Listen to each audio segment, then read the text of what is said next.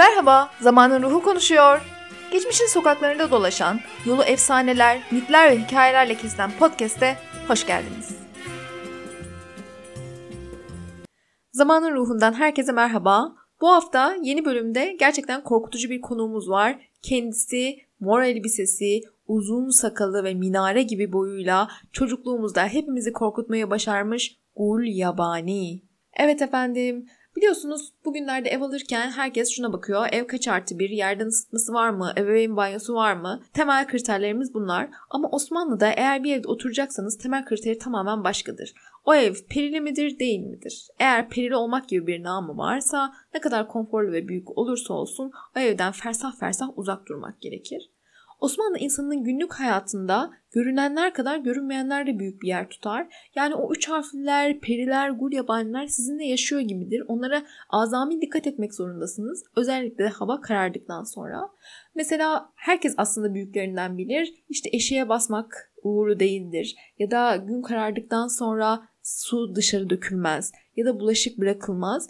Bunlar aslında bu görünmeyen varlıklarla aramızdaki sulhu devam ettirmek içindir. Tabii bunun Osmanlı edebiyatında da büyük etkisi var. Zannediyorsunuz ki Osmanlılar bütün gün hayal perdesini çekip arkasında Karagöz ve Hacivat'ı seyrederek gülüyorlar. Hayır efendim, güldürü edebiyatının yanında korku edebiyatı da aslında Osmanlı'da çok gelişmiştir. Halk hikayelerinin önemli bir kısmı da korkuya dayanır. Vampirler, cadılar, gulyabaniler, üç harfliler, periler aslında geceleri Osmanlı'nın vakit geçirmesini sağlayan önemli motifler. Sanırım Süt Kardeşler filmini buradaki herkes bilir. Oradaki müthiş bir gulyabani tasvir vardır. Öyle sallana sallana yürüyen, işte devasa boyutta saçı sakalı birbirine karışmış kocaman korkunç bir gulyabani gelir ve Adile Naşit'i ve köşk ahalisini sürekli korkutur. Ne kadar sevimli bir an olacak bilmiyorum ama isterseniz gelin bu Gulyabani ile biraz daha yakından tanışalım ve onun hakkında yazılmış bir kitap olan Hüseyin Rahmi Gürpınar'ın Gulyabani eseri üzerinden onu ve onunla ilgili geçen hikayeyi baştan dinleyelim. Efendim şimdi Gulyabani hikayesi aslında İstanbul'da Musine isimli bir kadının başına gelmiş ve onun anlattığı bir hikayeye dayanıyor. En azından Hüseyin Rahmi Gürpınar'ın bize anlattığı kadarıyla. O zamanlar İstanbul küçük neredeyse sadece Suruçi demek. Bizim Muhsin'e de genç yaşta dul kalınca kendisine hizmetçilik yapacak bir ev arıyor. Annesinin ahretliği Ayşe Hanım onu bir eve götürmek istiyor. Orada eğer görüp işittiklerini kimseye söylemezse hem çok para kazanacağını hem de rahat edeceğini söylüyor. Bizim Muhsin Hanım da bunu kabul ediyor ve Üsküdar'a doğru yola çıkıyorlar. Efendim o zamanlar Üsküdar aslında bir İstanbul için çok uzak bir yer denizin karşı tarafı. Oraya gittiğinde de zaten Muhsin Hanım çok şaşırıyor. Her taraf kırlık, her taraf mezarlık. Neyse oradan bir arabaya atlıyorlar ve yola çıkıyorlar. Ve Muhsin Hanım anlattığına göre çok çok uzun yol gidiyorlar. Öyle ki diyor ki Muhsin Hanım giderken bu çöllerde ağlasam sesimi duyan olmaz. Bunu dediği mevki de bugünün Altunuzadesi aslında. Çünkü sonradan anlıyoruz ki bu gittikleri çiftlik yani Yedi Çobanlar çiftliği aslında Bulgurlu ile Dudullu arasında bir yerde. Yani neresi? Bugünün Ümraniye'si aslında eskinin çöl diye tabir edilen yerleriymiş meğerse. Neyse az gidiyorlar, uz gidiyorlar. Artık kimsenin olmadığı köylerden hayli bırak bu yedi çobanlar çiftliğine varıyorlar. Ayşe Hanım orada allem ediyor, kallem ediyor. Bu kadıncağızı çiftliğe bırakıyor. Ama çiftlik gerçekten tepedeki ev. Yani etrafında hiçbir şey yok. Mezarlıkların yanında. Evdekiler çok ilginç. Bir Çerkes kalfa, bir de Arap bacı var. Onun dışında da bir de evin aklını kaybetmiş ev sahibesi var. Başka da kimse yok. Ama ev o kadar fena ki destursuz yere basamıyorsunuz zaten. Buna gelir gelmez ilk önce bir eğitim veriyorlar. Diyorlar ki kızım burası perilidir. Burada yaptığın her işe dikkat edeceksin. Destur çekmeden eşiklerden geçmeyeceksin. Hiçbir şeyin üstüne basmayacaksın. Eğer basarsan yolunu göklerin mahı, yarların padişahı çekil diye diye açarak devam edeceksin. Eğer bir yanlış yaparsan da eyle kerem destur muhterem diyerek yoluna devam edeceksin. Aslında bizim Muhsin'in orada yapacağı hizmetçilik tamamen perilere hizmetçilik. Onları memnun edip kendilerinden uzak tutabilmek için incir ağaçlarının dibine şerbetler yapıp dökmeler, tütsüler yakmalar, geceleri bazı yerlere mumlar koymalar gibi görevleri var. Onun dışında da etrafı sürekli silip süpürüp temiz tutarak aslında perilerin onlara musallat olmasını engellemeye çalışıyorlar. Şimdi gündüzler gene ortam sakin ama geceler evde gerçekten olay kopuyor. Hatta böyle kalfa diyor ki gündüzler bizim, gece onların. O yüzden odalarını kapanıp mümkün olduğunca erken yatıp onları kızdırmamaya çalışıyorlar. Şimdi evde perileri kızdırmamak, onların dikkatini üstüne çekmemek için yapmaları gereken bazı şeyler var. Bunlara çok dikkat etmek zorundalar. Mesela mavili elbise giymeyecekler. Gözlerine sürme çekmeyecekler. Uçkurlarını kıbleye karşı bağlamayacaklar. Kapı eşiğine oturmak zaten zinhar yasak. Kuşağını kördüğüm etmek büyük suçlardan. Yatağını duvar kenarına da asla koymayacaklar. Odanın ortasında bir yerde olacak. Akşam da saç örgülerini çözecekler. Gözlerinde 7 seferden fazla asla kırpmayacaklar.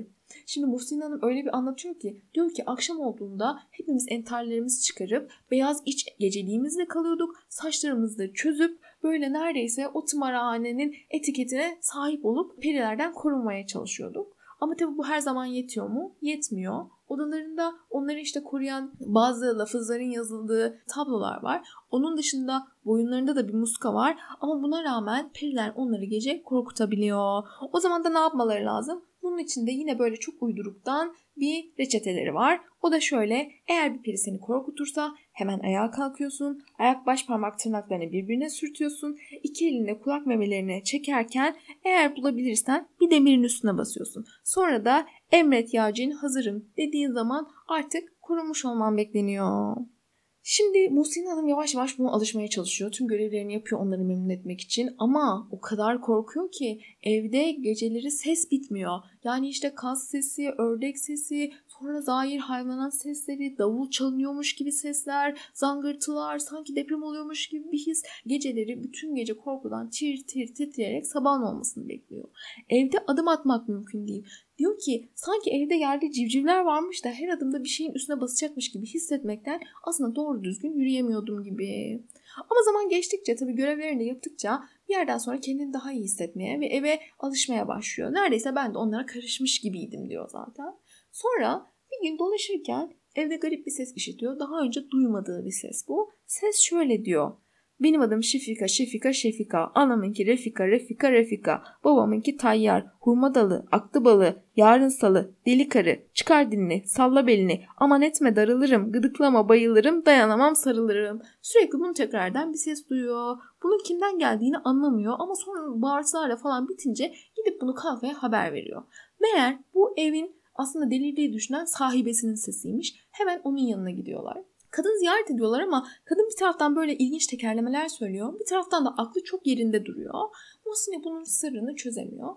Sonra bir gece yine odasında yatarken bu sefer odasına işte bu perilerden bir tanesi geliyor. Yüklüğü açarak buna musallat oluyor. Sonra bu peri ortadan kayboluyor. Bu sefer de yüklüğün içinden insan suretinde biri çıkıyor.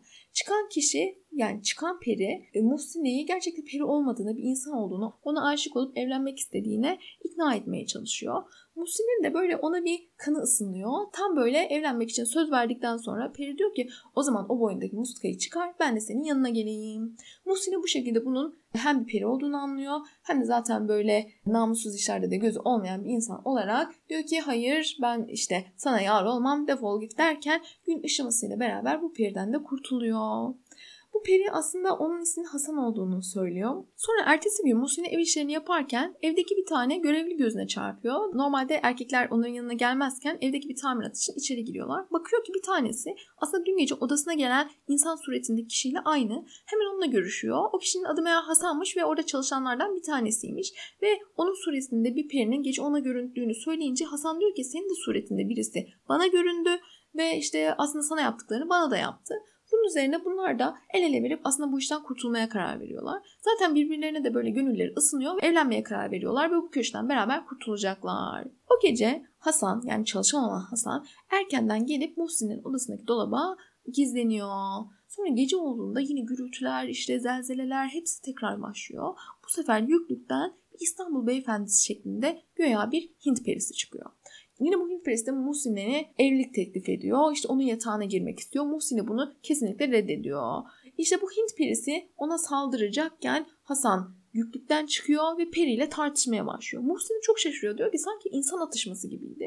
Neyse ikisi alt alta üst üste kavga ederken bu sefer yüklükten böyle tüylü başka üç harfler çıkıyorlar ve bunları alıp götürüyorlar. Sabah karşı da ormandan üç tane baykuş ötüşü geliyor. Bu da meğerse birinin öldüğüne delaletmiş.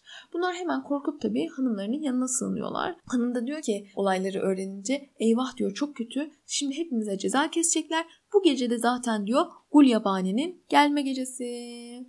Efendim işte Gulyabani ile tanışma vaktimiz geldi. Gulyabani aslında Gul beyabani demek. Gul canavar demek beyabani de yabanda çölde olan büyük canavar anlamına geliyor. Gul yabani meğer böyle dev hortlağı demekmiş ve ıssız yerlerde, çöllerde gezer, oradaki karşılaştığı kişilere saldırırmış. Hatta geceleri de mezardan leş çıkarıp onları yiyen böyle minare boyunda üç katlı bir eve denk gelecek. Gözleri kocaman ve gece çıkan büyük bir dev hortlağı aslında. Zaman zaman da işte ayda bunun bir günü var ve o bir günde de gelip bu köşkü ziyaret edip oraya korku saçıp gidiyor. Şimdi o gecede Gulyabani'nin geliş gecesi bizimkiler zangır zangır titriyor. Gulyabani de karşıdan görünüyor. Gerçekten kocaman elinde kocaman bir asası, mor kıyafeti ve uzun sakalıyla eve doğru yaklaşıyor. Ama artık bizim Muhsin'e Hasan'ı öldürdüklerini düşündükleri için Gulyabani'den falan korkmuyor. O gelince ona böyle bağırıyor. Sen işte Hasan'ı aldın işte beni de al ben senden korkmuyorum falan deyince bu da sana dersini vereceğim deyip asasını içeri uzatıp bu kadınlara zarar vermeye çalışıyor. O sırada Hasan meğerse ölmemiş köylüleri toplayıp geliyor. Gulyabani'yi de omzundan vuruyorlar. Sonra bir bakıyorlar ki bu bizim Gulyabani aslında çiftliğin kahyasıymış. Diğerleri de çiftlikte çalışan rençberlermiş. Meğerse hikaye şundan ibaretmiş. Bu hanımın çok büyük bir serveti var ve bunun iki tane de yeğeni var. Yeğenleri bundan para kopartamadıkları için kadının adını deliye çıkarmışlar. Sürekli bunu böyle işte üç harfler, periler, gulyabanilerle de korkutarak aslında akli ehliyetinin olmadığını doktorlara ispat etmeye çalışıyorlar. Çünkü doktorların ziyaret ettiklerinde nasıl bir gün geçirdiğini sorduğunda tabii kadın her gün yaşadıklarından dolayı işte bu gulyabani falan anlatıyor. Doktorlar diyorlar ki evet bu gerçekten aklını kaçırmış. Bir de demin hani bir tanesini okuduğum gibi ona böyle ona böyle tekerlemeler falan ezberletiyorlar ve bunu mutlaka doktorlara söylemesi için işte bu üç harfler göğe onu zorluyor. Bu da onlara söyledikçe zaten akıl hastası olduğu da doktorların zihninde perçinlenmiş oluyor.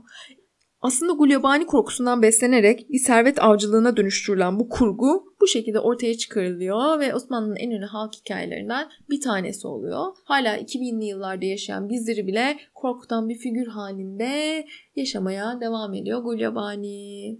İşte böyle. Kitabı size çok tavsiye ederim bu arada Hüseyin Rahmi Gürpınar'ın kitabını. Gerçekten ben gündüz ışığında okumama ve artık 30'larında bir kadın olmama rağmen hala beni ciddi korkutabildi. Eğer bulabiliyorsanız mutlaka okuyun.